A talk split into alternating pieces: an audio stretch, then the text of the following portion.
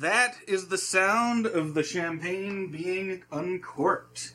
And why are we uncorking the champagne, Dan? Be- Because we're drunk bastards. No, we're not yet. Not yet. We'll get there. Because the two first novels, the first first novels podcast with full production audio, the first with an original. Well, no, okay, Phil Rossi did an original score before. That's true. Um, and the first two to finish the same day have just finished. And we are about to record the final feedback shows for those particular books. For the award winning season one of the Metamor City podcast. And for the not award winning yet, but if you go and make a comment on my nomination at the Parsec Awards, I might have a prayer of uh, winning it. Antithesis podcast. So we have some lovely sex champagne here. We are joined by section. Is, well, is it? Isn't that the most appropriate? We are joined by the lovely Miss Kalendar and Kitty Nic'Iaian, both of whom were a fabulous help to me in the process, and also to Mr. Lester. oh, yes. So, do you have any? Uh, Really? so, do you have any words, Chris? To season two, to future successes in future endeavors, to public sh- to publication, Absolutely. to To nine nine oh nine. to ten thousand listeners by To this ten time thousand next listeners year. by this time next year. Thank you all for making this possible. So say we all. So say we all. Mm. Oh, that's good stuff. yeah, that's fabulous stuff. Bring on the hooch. Yeah. I like sex champagne. There was no sex in the champagne room. Artistic Whispers Productions presents Antithesis Book 1 Predestination and Other Games of Chance. A podcast novel written and performed by J. Daniel Sawyer. Author contact information at www.jdsawyer.net. With original music by Danny Schade. This story contains harsh language, sexual situations. Listener discretion is advised. And now, Dealing In, Episode 9, Part 1. Hello and welcome to Dealing In. Dealing In is the feedback show for the works and worlds of J. Daniel Sawyer. That's me. And we're currently concentrating on the finale of the first book in the antithesis progression, which is Predestination and Other Games of Chance, a title for which I will get imminently large and huge amounts of shit in this episode. Joining me today are Chris Lester of the Metamor City podcast, found at www.metamorcity.com. Miss Kalendar of the Brass Needles podcast, brassneedles.com. This is Kitty Nic'Iaian, random voice for this and a few other podcasts, and uh, producer of this podcast, and also a uh, uh, sound effect editor. There have been a few bottles of wine floating around here. We've just finished up recording Chris's uh, final feedback show, and uh, it's been several hours and several bottles of wine, and we're all a little loopy. Just a bit, yes. But uh, yes, if you haven't heard it, Predestination is a complex plotted spy novel that turns on suspense and surprises. If you have not heard through the end, that is episode 27, stop! Wait! No! Go back and listen now. Heavy spoilers are ahead. So, who would like to kick I'll, off this I'll start it off with Okay. um, feedback from Abby Hilton. Abby! Hey, Abby. We all love Abby. Abby someone. Abby Hilton says, Hey Dan, I finished Antithesis a few days ago, and I just wanted to say that I love the ending and I'm really curious to see what will come out of Joss and Allie cooped up in that ship for weeks. I liked chase scenes, and that low gravity chase was awesome. You did a good job pulling us in two, di- two directions. I wanted Allie to ca- catch Joss, but I didn't want Joss to get caught. It was a satisfying ending. Can't wait to hear down from 10. All the best, Abby. Woohoo! It's so weird to hear about her. Every time people refer to Allie, I'm like, wait, me? Yes, and Miss Kalendar, the voice of Allie, will be joining us again in Down from Ten as the voice of Sarah. And that that book is going to effing rock, guys. We'll Uh, talk about that a little bit more later. Yeah. Yes, we could not bring it talk about that. no, Well, for the record, I wanted to catch Joss, if that counts. I really Mm. did. you are gonna love what happens between Allie and Joss in book two. You're gonna. this is why he's mean. it. He doesn't tell us what's going to happen. So the people who are going in and voice acting this don't know before we read the lines. And I, and I, I remember a few times going, "Damn it, what?" Well, there's a reason for that. I found out that a lot of actors, if you direct them a certain, if you direct them and they know what the ultimate endpoint of their character is, They they play the outcome and not the process. yeah, they play the outcome and not the Ah. process. Same thing that uh, JMS did with Babylon Five. Right, kept the exactly. the, the actors in the dark. That's exactly right. Okay, this is from Who's a What's This? Who's a what's this? Subject anti antithesis. Getting shit for the title right up front. I want to complain about your titles. No, not about the length. I have a problem with the meaning. Your Mm. series title is Antithesis, but your book titles, though superficially ironic, do not fit with the series title. In fact, you could say that they are the antitheses of antithesis. the first book is Predestination and Other Games of Chance. According to predestination theory, a god created one universe out of infinite possibilities, from which it chose based on no outside influences of which none would have existed. This is the very definition of randomness. Furthermore, the stakes of this game are everything that would happen anywhere forever. Predestination might as well be called the infinite lottery.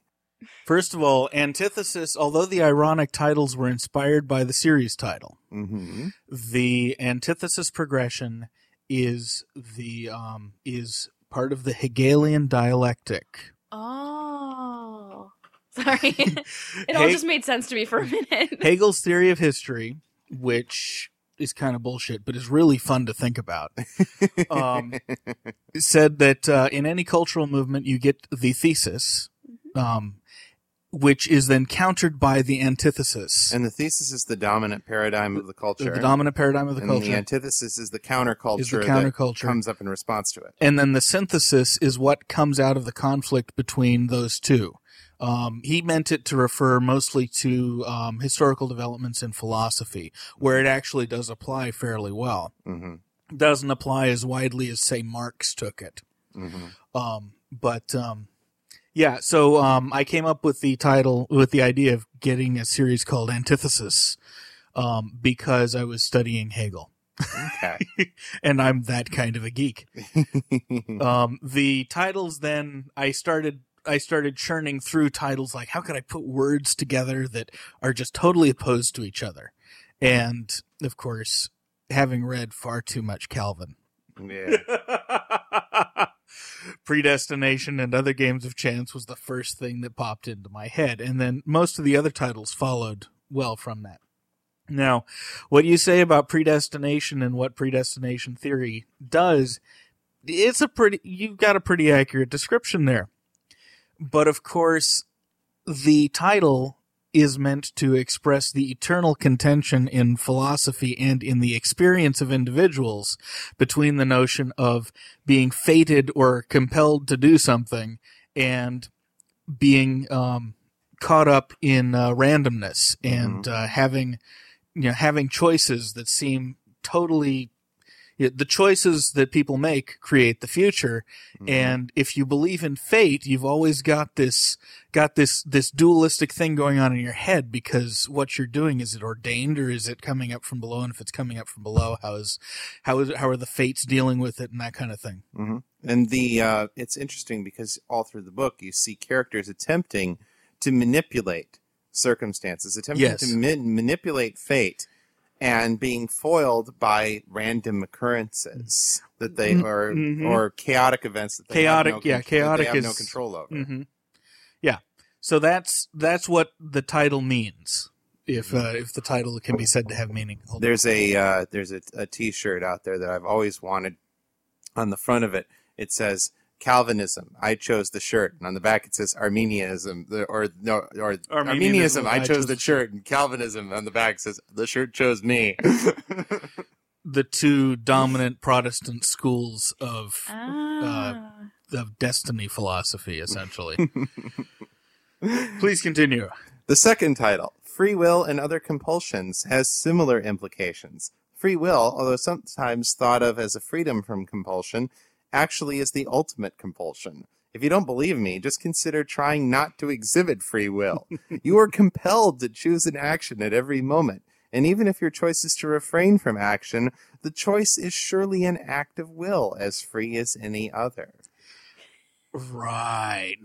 It's no, it's true. That I, deserves an O snap, I think. I remember a friend of mm. mine who had real serious problems with the whole predestination theology. hmm And he would be like sitting around like trying to psych out God. Like you didn't, you didn't know I was going to do that, did you? Huh? Trying to psych out God. yes. Well, I act, the the title "Free Will and Other Compulsions," aside from following naturally from predestination, because free will is usually what's set in opposition to it in Mhm. philosophy and theology, Mhm. is that the con it. Um, I came up with that title actually while I was taking my psych degree, because free will is a bullshit idea. Nobody has it, in the sense that people mean, it when they use it colloquially. People think of free will and they think I'm free to do what I want by sheer force of will alone, not moved by something. I'm an unmoved mover. Mm. It's called libertarian free will. It's been the subject of philosophical debate since Aristotle, and it's complete and utter bullshit. Nobody has it, but then nobody needs it, and who would really want it anyway? Mhm. The Every- only person who could you you could theoretically say would be an unmoved mover would be God himself. and that depends heavily on your theology and cosmology Exactly. anyway. hmm um, what people do have is something that philosophers call free agency, which is the Mhm. experience of choosing between alternatives. Right. But it's the experience of choosing between alternatives. Because when you put someone in a functional MRI machine and you have them make a choice, the the conscious awareness of having made a choice follows the action that that that follows the results of the choice. It's part of a feed of a right back loop. The person you are makes the choice, but your experience of consciously rationally shifting through things and making the choice is an illusion caused by the order in which things are written to memory in your brain. So, um, the freedom that we have to choose is limited by our biology, our circumstances, our natures. It's not libertarian freedom. And um, so, in a very real sense, our freedom is um, an illusion that we are compelled along with and that we carry and that we value because the um, the illusion is not a delusion. Right. I mean, Um, It's it, Matt, it- the it's a pastiche of reality and delusion. Extra Yeah, points yeah. for using pastiche in a sentence. Yeah, the universe is not um, is not inherently deterministic. It Mhm. can't be because quantum mechanics means that at the fundamental levels of Mhm. reality, that thing, you know, but the behavior of particles is uncertain, Mhm. and thus the behavior of the things that cause our conscious experience are themselves uncertain. Well, and that's it may or may not be, but that's one of the really exciting debates in neuroscience right now. Mhm. Is we're getting the ability to image at that level to see how much, if at all, quantum uncertainty affects the way that uh, that the brain, that the frontal lobes, particularly the brain, work. And my suspicion is that we're going to find out that it has a pretty big impact Mm. because My my suspicion is that there will probably be an impact, but I doubt it's going to be huge. because I can't see how you could get the observer effect that we have unless con- the conscious the phenomenon of consciousness was very strongly tied in with quantum uncertainty. That that of course is assuming that the observer effect is real rather than a mathematical conceit. Well, And the then whole you point of- start getting into the question of what which model, which interpretation and of of quantum course- mechanics is correct. Yeah, exactly. Yeah. And that that all matters in this, uh, which is fu- is fa- uh, fabulous stuff. Um, Yeah. Christian De Quincey is one of the more reputable um, neuroscientists and philosophers working in the area of panpsychism, which is which is what you're starting to get into when you talk about consciousness affecting quantum uncertainty in a in a reverse causal loop. hmm And um, for uh, the other side, look at um, some of Daniel Dennett and Steven Pinker's work, and also check out my uh, the footnotes to my article in the Sci-Fi Journals "As the Gods Themselves," which published a few weeks ago. You can find that at sci-fijournal.com. Download the text, and in one of the footnotes, I I recommend several books on the subject from both sides of the issue. Fascinating. So, Who's of What's this? continues. I just like saying that. it's a great, clever name. What's next? Seduction and other sexual enticements? Pain and other things that hurt? Sleepy kittens and other cute things? Fiction and other stories that never happened? Perpetuity and other things that go on and on and on and on and on oh and on? Oh, God.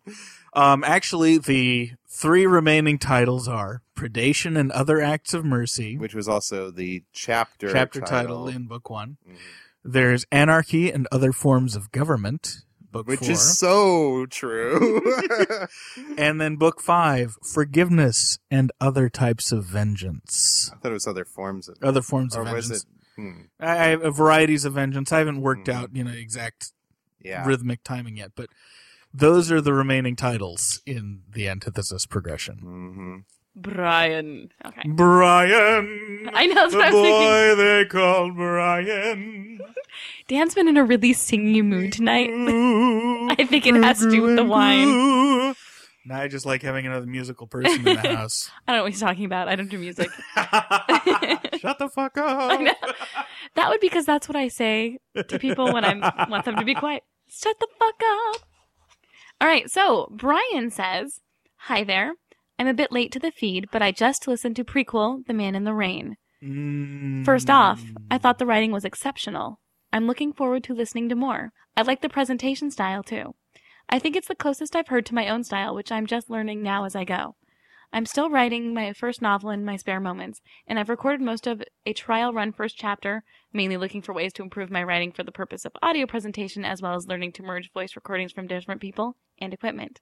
Um, thank you for uh for the comments on the Man in the Rain. I, God, I love that story, and I it's not because I wrote it; it's because of the Amazon. Oh, Mm. special story to me. I wrote it to get my grandfather's death out of my system, and he spent 60, 50, 60 years in the Amazon, and I grew up hearing the stories. So, oh, anyway, um, before I get off on Amazon orgasms, That was the one that the story that showed me that you really are a romantic at heart because you actually presume that there will still be an Amazon. Oh, of course there will. Oh, I'm still stuck on the fact they said Amazon orgasm, so I'm thinking of Wonder Woman. We love you. Lasso makes you tell the truth. Oh, but uh, yeah, good luck with your uh, with your new book, and um, let me know when it comes out. I'll give it a listen. Hey Dan, uh, this is Danny, Danny Schade. Your Danny Schade! Danny Schade. Mr. Dot Shaded. com. Awesome. I went ahead and just added that to my last name officially because I uh, I got DannyShade.com. So it's Sweet. my website, and if anybody types in DannyShade.com, they will go to my website and they'll be able to see my He's learning the fine art of self and they'll be able to promotion. hear Go, my Danny! music and they'll be able to I'm doing that as soon as I get home. blog posts that I write, and uh, they'll be able to interact and get in touch with me. And uh, they can, uh, if they want music, for for whatever reason, if they Oh, want, really? say to maybe have a theme song that would play anytime they walked into a room that would be personalized. I could make that for them. or if they if they just wanted some cool tracks so that they could freestyle over because they had lyrics, I could do that for them. Mm. or if they had like an audio book like yours or something like I could do that. So, um, but I wanted to talk to you about a couple things, man, because uh, you know the summer, the summertime, the drum lessons lull. I'm gonna have to pull in a second job. I'm gonna be kind of tired, and I don't know if I'm gonna be able to put the same sort of flash on my music. I don't know if I'm gonna be able to, you know, I might just cut out the, I just might cut out the all dissonance. I, I think I'm not gonna do tritones because I don't think I'm gonna have the energy to really around. dish out those tritones. Um, that is unless this album, you know, so we're going to put all this music, all the music I've composed through the whole thing, we're going to put it in one album, and people are going to be able to buy that and and relive the amazing experiences they had while listening to Antithesis. So, um, if only people knew about that and would actually buy that album, I might not have to like work a second job this summer, and maybe I could uh, maybe I'll be able to throw a little more distance, a little more spark, a little more spunk on the uh, Down from Ten series, which is the next big upcoming. Which he's on board people for. should probably watch out for that. Anyway, Dan, it's uh, 4:24 in the morning, and man, I'm Go just finishing up the music for episode 26, and I'm excited. It's gonna, it's gonna, it's gonna blow Did a hell of somebody's mind. on that episode. I hope. man. Oh God. All right. Good mind. morning. I will see you or talk to you later. So the moral of the story here, folks, is save Down from 10 soundtrack. Go buy the Predestination soundtrack when it comes out. When it comes out in July, and actually Danny called in again about three seconds later. Hey Dan, it's Danny again. I got one more thing that I forgot to mention to you. The spelling of my last name is often confused with that of, I would say, a lampshade or, or ordinary shade, as in blockage from the sun. My last name is Schade. It's from the old country. It's German. It's Schade. S C H A D E. I'm not a lampshade. I am not. I'm not. Although I would do that actually. I if I'm sitting with somebody and the sun's in their eyes, sometimes I'll stick my hand up in the air, and then we all have a good laugh That's a good friend. um, at my expense. And, but I'm cool with that. Um, but as long as everyone knows, if you go to Danny Shade, isn't Danny the lampshade, um, the, you're not going to get anything. You, you won't find it. So you have to go to Schade. Schade. Just remember it's from the old country, from Germany, and and it's Schade. S C H A D. Schade. Danny Schade. Like that. I'm not a lamp. Take care, man. Okay, Danny, you're not a lamp, but for this book, you were the light of my life. Danny, Oh, Danny, you need to go to oneandone.com and buy Danny Shade without a C and redirect Oh, that's it a good idea. to Yeah. Danny Schade with a C. And while you're at it, go ahead and buy Danny's Not a Danny'sNotALamp.com too. because that would be awesome. that would fucking rock. oh man. Let's go around the circle again. Kitty, what you got there? Knitting. um, again? Besides the knitting. You're a knitting fool. Yay. yeah. a nitwit, A even. nitwit. Okay, I've got feedback from Adam who says, Hey, Dan, I'm loving the book. After episode 22, I took a break and started saving the files so I could do the end all at one time. I am eagerly waiting for it to wrap up so I can dive in. You call episode 26 the climactic episode. By that, do you mean the episode where the plot climaxes, or do you mean this is the final episode? That's all I got. Please get back to me so I know whether or not to dive in now or wait another week. Thanks for the great writing. Well, it's certainly not the episode where Joss and and uh, and uh, Cassie. Cassie. It's late. Joss, Joss, Joss and Cassie have their climax. That's a couple of episodes Those prior. Ah. End of 24. Was it 24 25? 24, I think. Yeah. 25 is the one that happens all that Oh, night. All that night, that's right. That was, oh man, the music in that scene. Oh my god. Damn. Schade. Damn. yeah, we got a damn from Nobilis on that one. That was good. But uh, no, the as you probably know by now, since you're listening to this after you've finished the series, uh, 26 is the climax and 27 is the falling action. So um, The denouement. they did, the, yes, the denouement. I've got to get used to saying all those French words because one of the char- one of the point of view characters in Down from Ten is French, and he uses French a lot in his narration. Mhm. Yes, Oh. Antithesis Part 6. Denouement. Another French word.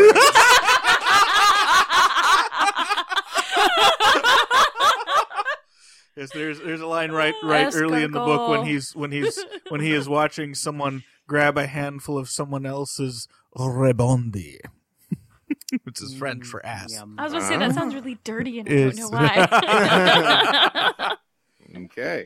Oh, Chris, what you got? Melzer says, Great final episode, man. And I don't mean to be picky, but weren't we doing a promo exchange? Or did I misunderstand? Either way, good show. We were, and I forgot. So, for all of you, here is James Melzer's promo as his book is just finishing too. And if you like zombies, this is the guy to go see. In a world where zombies and humans coexist. If it wasn't for the government, none of this would be happening. We'd all be wiped out, dead and gone, and that's the kind of world I'd rather be living in. And clones are used for food. The first time I saw myself being eaten, words cannot describe what was going through my mind. One man will do the unthinkable I'm going to help the next one escape. and uncover a secret that will change our world forever. That's insane. Why on earth would you want to do that? The Zombie Chronicles, the first ever full length podcast fiction novel by James Melzer. Let me tell you something. When you see a six foot, two inch, 250 pound reanimated corpse come at you wearing nothing but a football helmet and is rotting schlong bouncing from side to side, you run.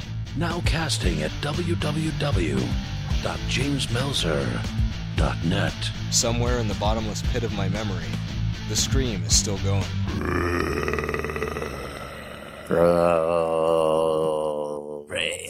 That's so not hot. Stop that immediately. Bad. We could do one about plumber zombies. Drugs. Oh God! Do they have plumber zombie crack? Oh man! Last place I want to see rotting flesh. Oh, yeah, first place you probably will. Oh, oh! Hi. Okay. that was just wrong. Ooh. So we have another one from Brian, and it says, This last feedback show was disappointingly short, which I suppose was as much my fault as anyone else's, but still hilarious. Go, Kitty! I just about fell over when you made the crack about Scott Sigler special. Luckily, oh, lucky I just sat down. I've got to say, though, the Kitty's plan for Dan to spread gay joy everywhere sounds kind of messy. You better keep posting podcasts of some sort over the coming months, Dan, or I'd somehow arrange for all your fiction to be published just so I can beat you down with your own books. Hawkeye. oh, Hawk, you rock. The feed will continue to be active in the coming months as this is the same feed I will be posting down from 10 to, as well as some more special features we have coming, um, including the teasers for Down from 10 and Free Will. You're going to get the first scene of each book in the coming two weeks. As well as the exit interview I did last night with Tee Morris, who roasted the fuck out of me. I Mm, so want to hear that. Oh, it was so I know. fun. Oh. That sounds like a good teaser. Can we hear that now? Consider us teased. and also, if you want to You've get been a toasting. Also, if you want to get a jump on the teaser, the initial very short world premiere teaser for Free Will can be heard on Chris Lester's Metamor City feedback show that should be dropping hopefully around the same time this is. Dan will get his out first, just because he, well, his schedule's more flexible than mine. And I'm an anal retentive obsessive compulsive bastard. And that. Drink, bastard. Ba- oh, that- Even if oh, you call yes, yourself the, a the drinking bastard. game we haven't uh, we haven't uh, explained the drinking game. Oh well, them, we you please? determined we needed a drinking game for the feedback shows. And so we determined anytime someone gets called a bastard, they have to drink. And I guess it probably shouldn't count if you call yourself a bastard, but this is Dan's show, so we have to. Yeah, it was empty on purpose. Oh, oh, and there's the wine. Oh. If you call if you call someone a bastard, well, if you call either Dan or Chris or Kitty a bastard, then they have a drink. For example, Dan, you bastard. You're a bastard for doing that. I don't count. I'm not part of the feedback. Oh yes, you are. You have been You were part of the show. You're part of the feedback. I'm part of the Borg collective. That's right. You have joined the collective. The hive mind loves you. Okay, I have feedback from Theodore, who says that he's just got done mainlining the entire book up to episode 25 anyway. Oh, what a place to get stuck. Uh, first chance I've really had to sit down and compose a feedback. First, let me address the other people I know you've got hanging out and probably getting plastered. The feedbacks Chris has done with you were you the final straw in getting me to start on the Metamor City podcast after hearing a few promos elsewhere. It was only after I heard how truly weird the city was that I had to pick it up. When you next talk to Philippa, let her know that the same goes for her. Based solely on her appearances on Dealing In, I've started to listen to Chasing the Bard. Excellent. Sweet. It was the voice. No sexier Oh, God, podcaster no voice kidding. out there. Sorry, Chris. It's true. and Philippa Ballantine is playing the female lead in Down from Ten, opposite Miss Kalendar, Chris Lester. Uh, Nathan Lowell, our Senator Shelley, is returning for another role that features an accent. Nobilis will be on board, as well as Christiana Ellis, and as the male lead, Tee Tee Morris. Sigh. I just had a squee when you said nobilis. squee. Nobilis, you have a fan. Ah, and now on to you, Dan. You are the single most evil man alive. Your poor character should stage a revolt of their own and throw off your cruel reins. That said, I love watching them writhe under your whip. I like him. I like this guy. Uh, wish I'd been able to get into the what the fuck is Bill Shelley up to contest, but while the Persian angle totally threw me, I kind of figured he was angling for the big chair. Honestly, what politician isn't? I don't know if you've revealed the other transhuman, but if not by the end of book one, I'm going to put my money on our friendly neighborhood AI designer. His voice good. just ain't right. And that's the least of the hints. That's yeah, that should be the least because that's that's an artifact of the fact that I've got a shitty pitch shifter. Um, I play Mandu, and I have to shift the voice down. Ah, Um, but uh, no, he is the other transhuman, and there are a lot of other clues besides his voice in the mix. Mandu. Mon Dieu. He's not French. No, he's Nigerian. Mandu. Why did you have to say he's not French in a British accent? I don't know. Patrick Stewart? what you wanted to. I live my private pound No! your aunties, your sons of an electric donkey bottom biter. All right, well, let's see it. Where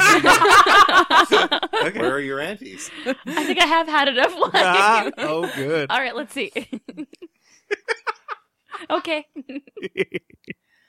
Please continue. and and now for my hobby horse. As an anarcho-capitalist, I'm curious as to what the political climate is on Nineveh. Is it another one of those top-down surveillance police state, or is it a more freewheeling, except of course tight import restriction? No one wants their crops ruined by a stray fungal spore. Yes.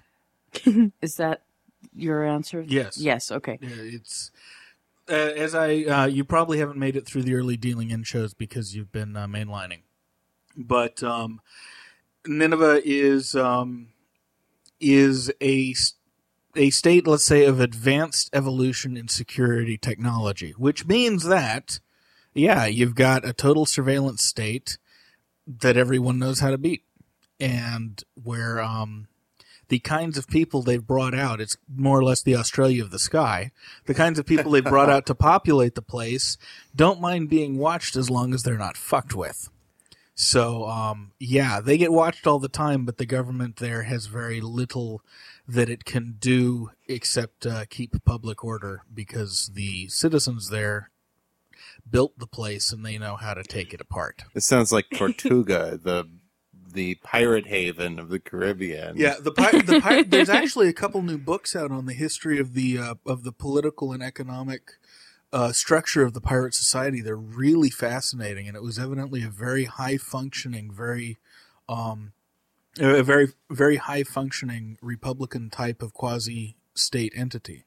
I'm Pretty just impressive. happy with the whole the government likes to watch. Well, it is the ultimate voyeur's job. Mm. I want to go to the CIA. No, the NSA. No, Some of us have aspirations, but we know better than to apply. I go. I want to go to the CIA so I can see YA. Mm. See your ass. I see you pee. Oh boy. LOL. OMG. And he says he can't wait to listen to episode 26 and wants to preemptively comment with, "Oh my god." oh boy, I really hope you send in feedback once you finish the show. Yeah, really. Okay. This one is from our old friend David Dzwirik. Uh oh. A gift for you. And special thanks for leaving us hanging at the end of Predestination. and for Baya letting news.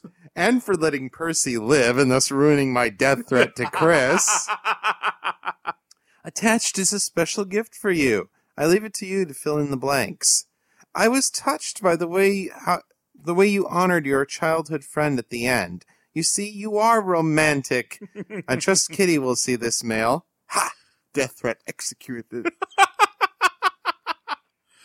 I mentioned on he accused me of being romantic once, and I told him on Twitter that if you ever uh, suspected I was romantic, you would kill me.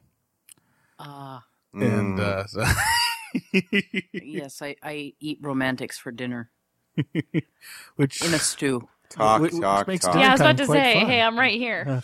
oh, and with that, we'll be back in about twenty five minutes.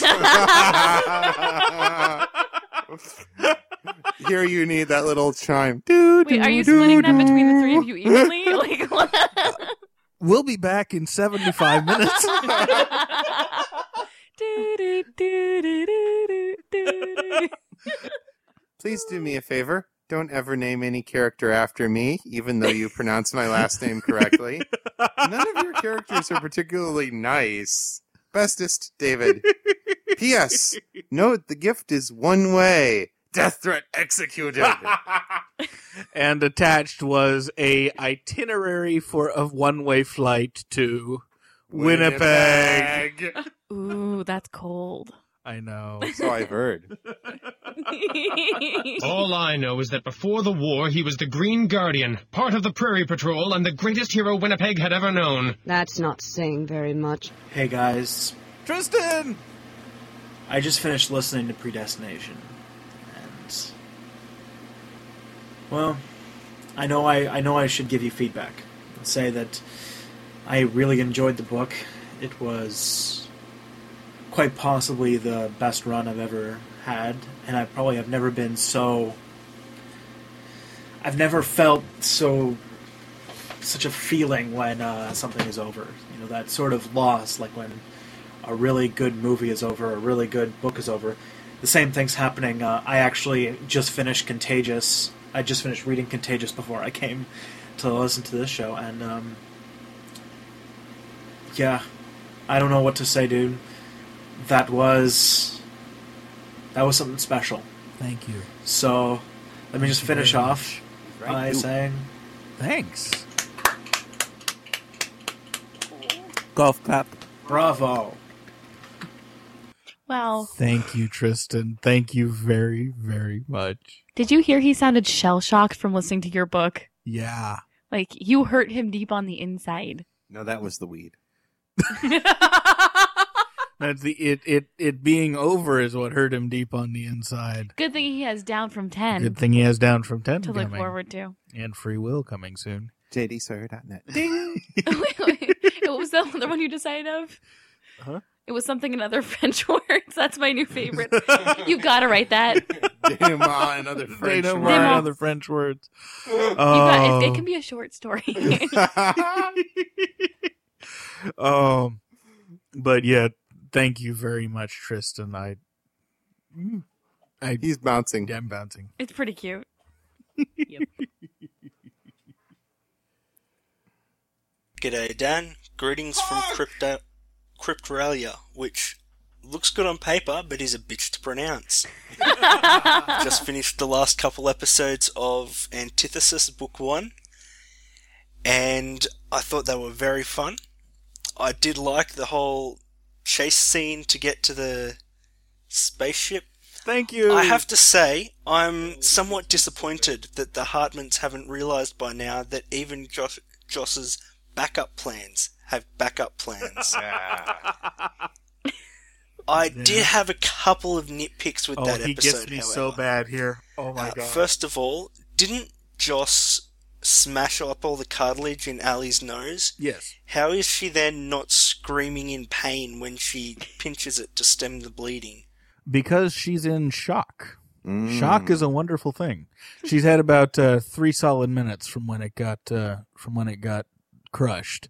So by that time, she's in shock, to give you an idea of where I'm coming from, this is not just book learning. I have yeah, I was going to say, why does this not slow down her reactions to the point that she can barely walk? Because I remember when my mom burned her hand. It and- does. Yeah, she was like really, really screwed up. Notice how bad a shot she is at that in the last there. Yeah, she's not doing so She's well. She's not at at the the top of her game. But yeah, this isn't just from book learning either. I've crushed one of my fingers in a 4,000 pound pneumatic press. I've uh, got scars from where I've nearly sliced fingers off doing different work with power tools and computers and knives. Um, I shoved a bolt through my right arm at one point. Um, that That, one was for fun. No, well, that one was in pursuit of the perfect yo-yo trick. Believe it or not. What? I was practicing yo-yo in a very dangerous place with a sharp protruding bolt. Oh my goodness. I was ten. Um, How are I've, you still alive? I've slight. I I fe- when I was five, I fell off a fence. I sliced my leg open and busted the artery. Was rushed Oh. to the hospital. So yeah, I know from shock pretty well. Dan is like the poster child for the. He's like the whatever the Darwin Award is. He's like the other side of the spectrum.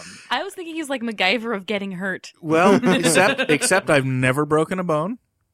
I've never been seriously injured in a permanent fashion. Um, I've still got better than twenty twenty Wait, vision. where's the wood? Okay. I I still I've protected my hearing so I can still hear dog whistles. I'm you know How do you? I'm how do you- extremely fortunate How do you crush your finger in a four thousand pound pneumatic press and not break the bones? Because Dan the press Sawyer. came down flat rather than shearing it.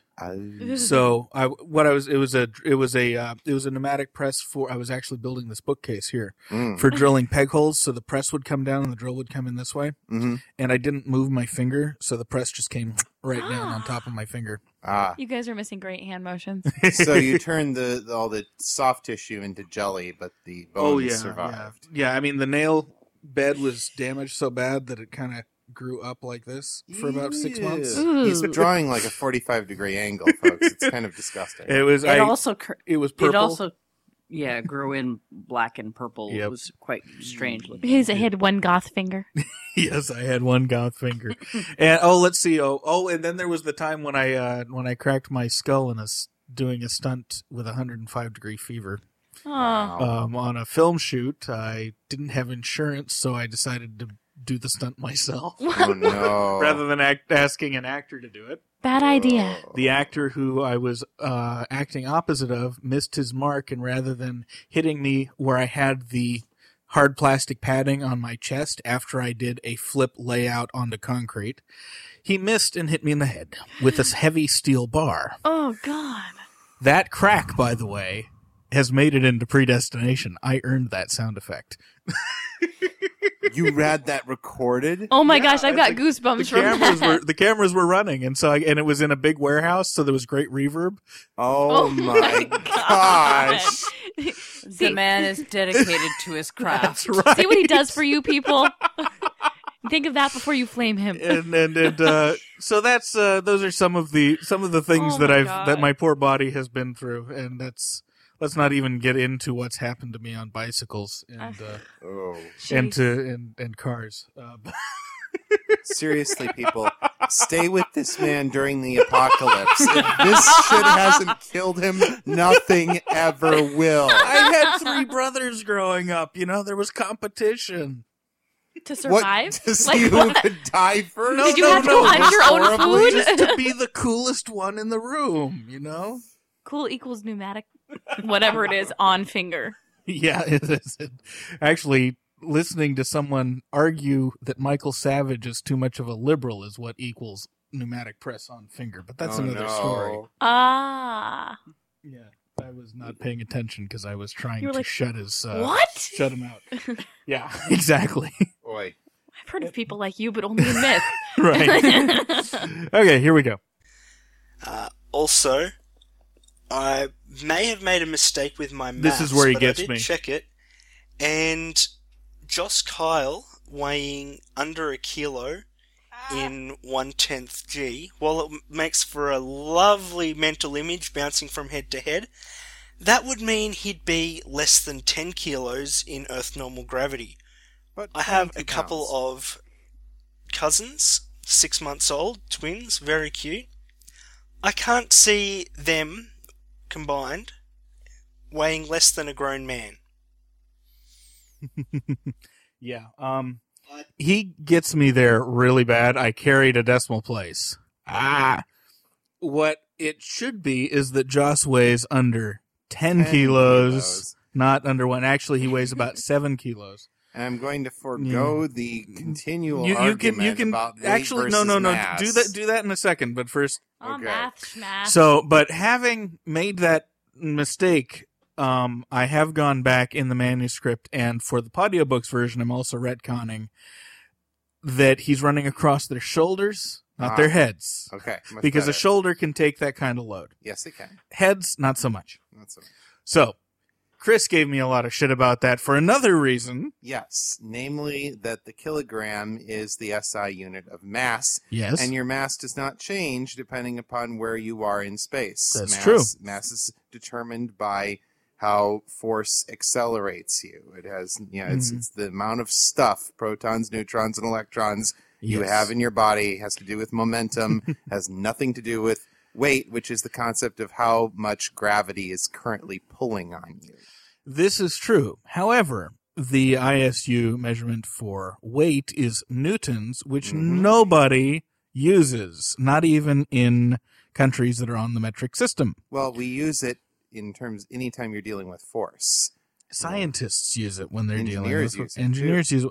But the dude who who gives you your whiskey at the liquor store does not know from newtons. Fred.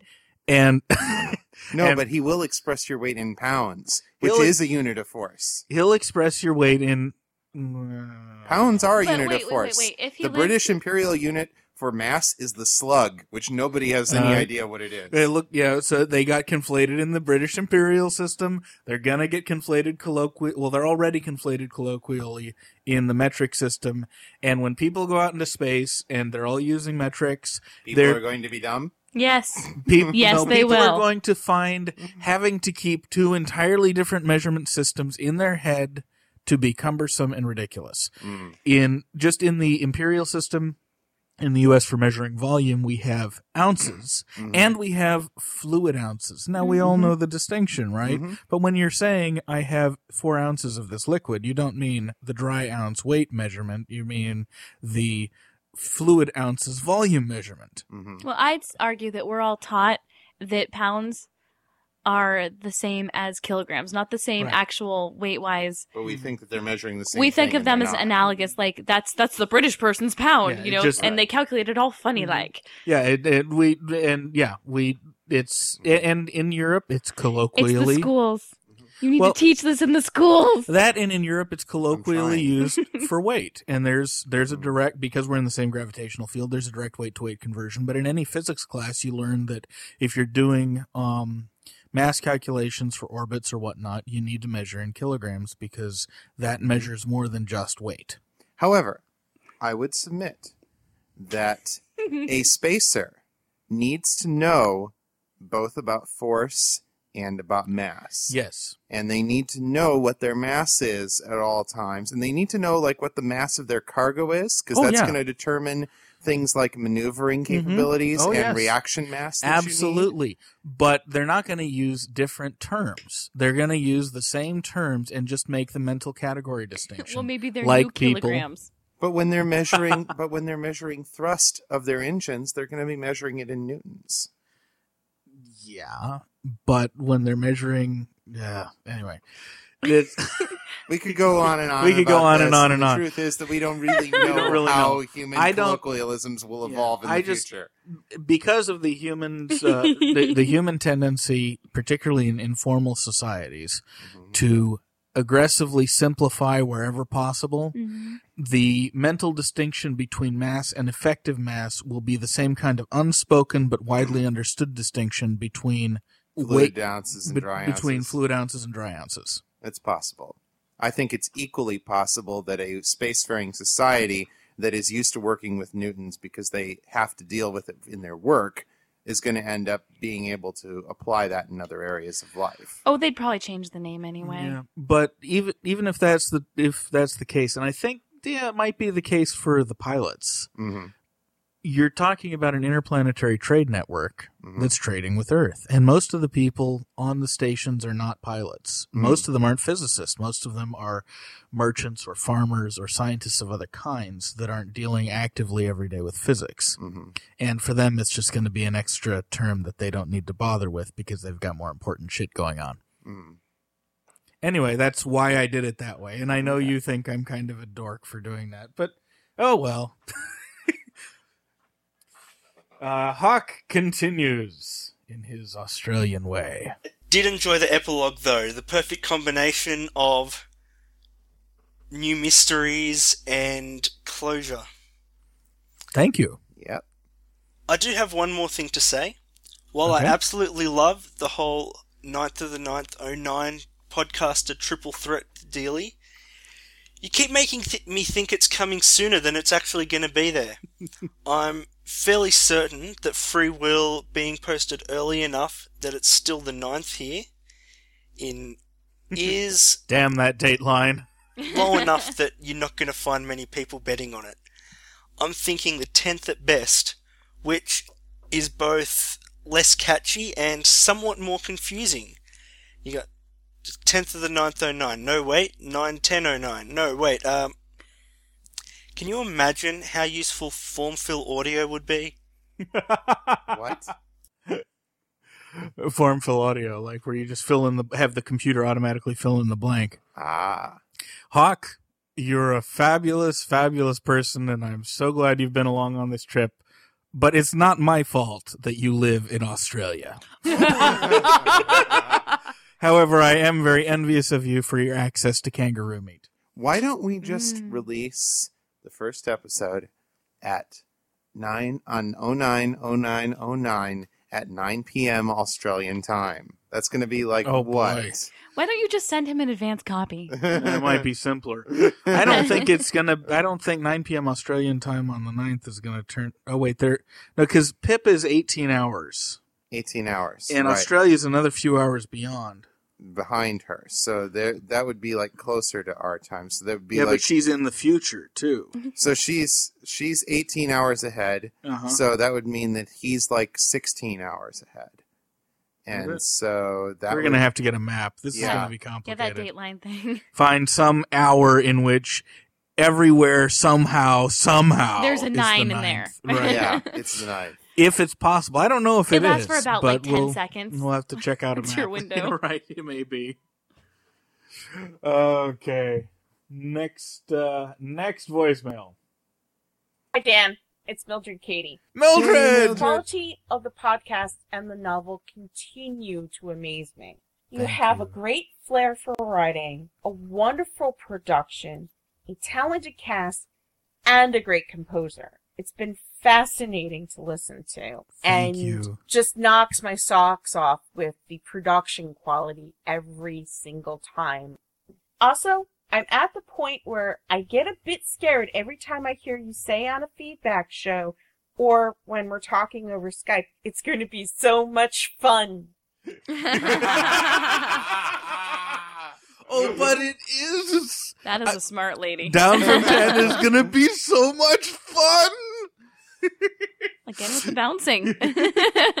Uh, Isn't thank he you cute when very he bounces? Yeah. Uh, thank you very, very much, Mildred, and for the props to Danny too. He so deserves them, particularly for what he did in the last two episodes. Oh, we yeah. were up. Not, eh, I'll get to the results in a minute, but we were up in marathon sessions for both episodes. We worked through the night together on those. Him funneling me instrument tracks and me mixing them down and mixing them in and asking for little timing adjustments and oh my god the dedication and then what he wound up doing with it. Taking it in directions i wouldn't have imagined sonically and the ending piece over the final the acknowledgments at the end of the book where he took the main theme and he morphed it into this heavy metal rock opera piano concerto mix thing with three whole movements lasting about nine minutes. Oh my god. That's going to be a hell of a way to close out the soundtrack album, too. That was the one that ran ran under the end credits, Yeah. Yeah. Very nicely done. fabulous music. and then you laugh. It is getting scary. Trust me on this. So, regarding the final episode. First, now that Joss has set the ship up like that, you guys had to mention the beginning of book five! Damn you! I had thought that it was going to be Percy, but now Joss is just as equally a good candidate for it, particularly with the drug cocktail he's got loaded onto the fugitive. That's a fine recipe for insanity right there in li- all these little glass vials. Second, it was Okay, I'm going to pause before we get to the second. For those of you who may have missed it in a previous Dealing In show because you were mainlining to get to the end, Book 5, which uh, Kitty kind of teased a couple episodes back, begins with a character who we already know. Floating between planets, marooned in a shuttle, insane raving about having found the keys to the throne room of God. And that uh, that little bitty pebble kicks off episode five, or kicks off book five, which brings everything else together to the climax of the whole series. the avalanche has already started. It is too late for the the pebbles to vote. Mildred continues. a nice touch to have Allie wake up and thinking she was Alex at first. It's interesting to see just how much she developed that persona and how much that persona is tied to Joss. Oh yeah. Oh yes. and just think of what might happen with the two of them trapped on a ship together for four months or more. I've got my bets. proxy. I've Hmm? got my bets of what's going to happen. What was that you said, Chris? Man love by proxy. That's what I was gonna say. Dude, does that mean they can somehow be a, in part of a guy on guy scene? It's possible. Someone Oh. slash that, please. Okay. And what uh, you said something about that too. When you heard that scene, you went and like you looked up ketamine. yeah, yeah, I did. Also known as Special K. Yep. And the fact that you can use, because we used ketamine in uh, my research to immobilize seals um, to do like surgical stuff on them. Not my research, but my lab's research that we were doing. And uh, so we were always told it was it was a muscle immobilizing agent, and that was why we used it because it held the animals still. They didn't mention to us that in high enough doses that it actually has hallucinogenic properties. Oh yes, it causes dissociative hallucinogenic comas. It's supposedly a big time um, party drug for college campuses these Yes, days. Yes, and it's hella dangerous for that. Yeah. There's my little bit of Oakland regionalism slipping in. Thank you to all of my kids at Arise High School for giving me that bit. He's becoming a Californian, ladies and gentlemen. because that's hella cool. The Midwest boy is slowly melting away, and the Oakland man emerges. Be afraid. Be very afraid. As But, long yeah. as he doesn't start wearing silver and black, we're okay. Yeah. Yeah. Don't get a grill. oh, those are so nasty. but yeah, I mean, Special K is dangerous because it can stop your heart in high enough doses. Hmm But it is useful for things like what uh, your research team used it for. Mhm. It's very useful for um, temporary, um, f- in the right dosage level, in uh, cc's per kilogram. It's very useful for immobilizing someone and dissociating them so they won't know what you're up to. Mm-hmm. And in Joss's case, that's exactly what he needed. Whereas if he had slipped her an opiate and he doesn't know that she, whether she's allergic or not, he might have risked killing her or Mm-hmm. Not giving her enough and making her groggy, but seeing what he was up to. Yeah. That's why Joss grabbed the ketamine. And ketamine is also nice because at levels high enough to anesthetize you, it also amplifies your respiratory system. Yes. So And of course, you the- breathing. The, dissociative element helped a lot with bringing Alex back to the fore. Right. Because Alex is already a dissociative identity that Allie has. Uh, Allie's craft crazy already. I know Well- what you're talking about. Don't you talk bad about my girl. Allie's not actually crazy, and she's not actually she doesn't actually have dissociative identity disorder, but At the she is, but she is very, uh, she's very much invested in the character of Alex, much more so than she has admitted to herself yet. Yeah, or her husband. And uh, that will have some interesting implications for book two. Particularly since he's dosing her up on uh, Oxytocin. Let's see if- bonding hormones. Yeah, let's see if Mildred addresses that, and if not, we can get into it. Mm-hmm. Now, the oxytocin. Oh! Two possibilities that could apply to Joss's situation, and you used one of them so far. That is, make it easier to build trust and potentially make interrogations and negotiations easier. Yep. I didn't think you'd go in that direction, honestly, because Joss already has this one wound of professional honor over the card game with Allie. So the thought of using additional biochemical assistance might be considered additional cheating, and I didn't think that would set well with him. Um, I don't think it uh, it would wind up being additional cheating because you can play poker with someone you trust implicitly, Mhm. um, and uh, still call them on bluffing when there's oxytocin in your bloodstream like that. So I don't think that would that will throw her off her game, or that it's likely to throw her off her game enough for Joss to consider it cheating. I think she meant it more in the sense of cheating in a broader sense of rigging the game against Allie. Again. Well, it isn't whether you win or lose. Yeah, Yeah. I mean, Joss is, a, Joss is a survivor. Yes. and he is an absolute, utter, cold-hearted bastard when he has to be. Mm-hmm. Yep. Do I have to take a drink for that one? Yeah. Well, how about this, you bastard? Dan, you bastard. But uh, yeah, Joss is definitely a survivor, and yeah, he needed to make Allie more pliant because she's very dangerous. Yes, and she really wants to kill him. And if she doesn't feel like she can trust him, and uh, if she doesn't like him or feel loyal to him somehow, he ain't gonna survive the trip, or at least he thinks he ain't gonna survive the trip. Right. And Joss has always struck me as a man whose principles were never as important to him as his own skin. Well, that's part of the interesting thing, because remember what happened in chapter one. His mm. principles just about cost him his skin. No, that's true. And as soon as his skin was safe again, what did he do? He went back to work doing the same kinds of things that were in line with his principles. So the interplay between his principles and his skin is a lot more complicated than one always being on top. That's true. I'll give you that. That's what makes him interesting. Eating, and I didn't think that would set well with him.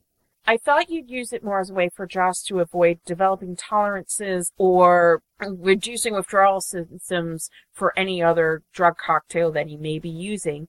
Um, and what he originally had it on board for was because wherever he went, he would be in a position of having a price on his head. And he did not have a plan for where he was going when he stocked the ship. So he stocked it with things that might be useful in making allies when he needed to do it in order to save his skin. Mm-hmm. or as a way to mitigate how much he may be going crazy on a ship stuck in the deep. Well, we'll Yeah, I don't to think see. oxytocin would it's do still that. possible, but you'll have to write the other books for us to find out. With another person on board, it may be easier for Joss to stay sane. But then again, it might be easier for him to go insane depending on how things are going to go with Allie.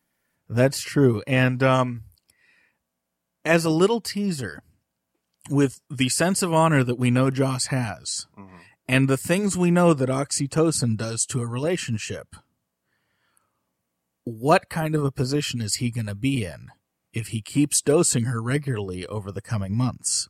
What kind of ethical position is he going to find himself in? Yeah, it's a messy situation. Oh, yeah. Dan, I state yet again that you are an evil man for doing so many bad things to Joss when he's innocent. Well, he's at least innocent of the accusation of selling out to Earth and being a traitor. I was going You to know say. damn well he's not innocent of much else. at this point. he was also innocent of the original thing that got him on the road in the first place, which was uh, which Selling was secrets to the Persians. selling secrets to the Persians. Mm-hmm.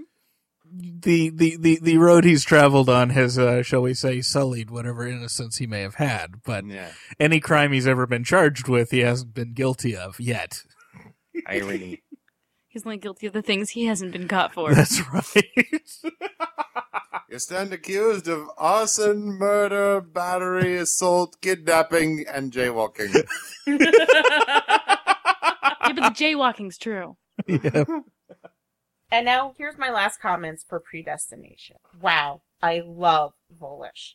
And for Percy, I love Volish just too. one more thing happens and he is straight to the loony bin. Wait, Percy's not the most stable of characters anyway, so uh okay, at least more insane than he already is. Yet it's satisfying to know that the weapon that Shelley had a hand in creating is intent on returning home, and he's aware of what's been done to him. It's going to be so much fun when That's he finally right. gets there. I just got chills from that laugh.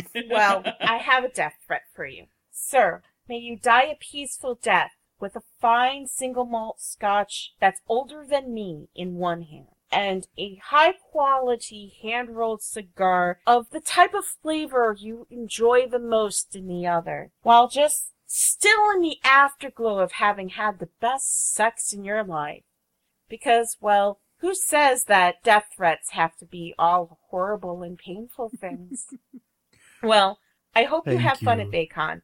I'll be at Balticon meeting a number of other fascinating podcaster types, including our dear Mr. Lester. I have the Phalanx t-shirt that I won from the iTunes contest, so I'm going to bring that with me and wear it one day. so I Killer, can help thank spread you. the word that is J. Daniel Sawyer and Antithesis and books of extremely long titles. oh, straight. Mildred, thank you. Thank you. That rocked. I'm blushing up to my ear tips now. The death threat reminds me of an old uh, blessing that I heard, which may be Irish mm, in origin. Yeah, it is. Yeah, may, May you. you be in heaven half an hour before the devil knows you're dead. Yeah, actually, the one I was thinking of was may may you die in your bed in an obscenely old age, shot by a jealous lover. nice. I like that blessing. I really like that blessing. Thank you, Mildred. That's definitely the kindest death threat I've received yet. Thank you very much.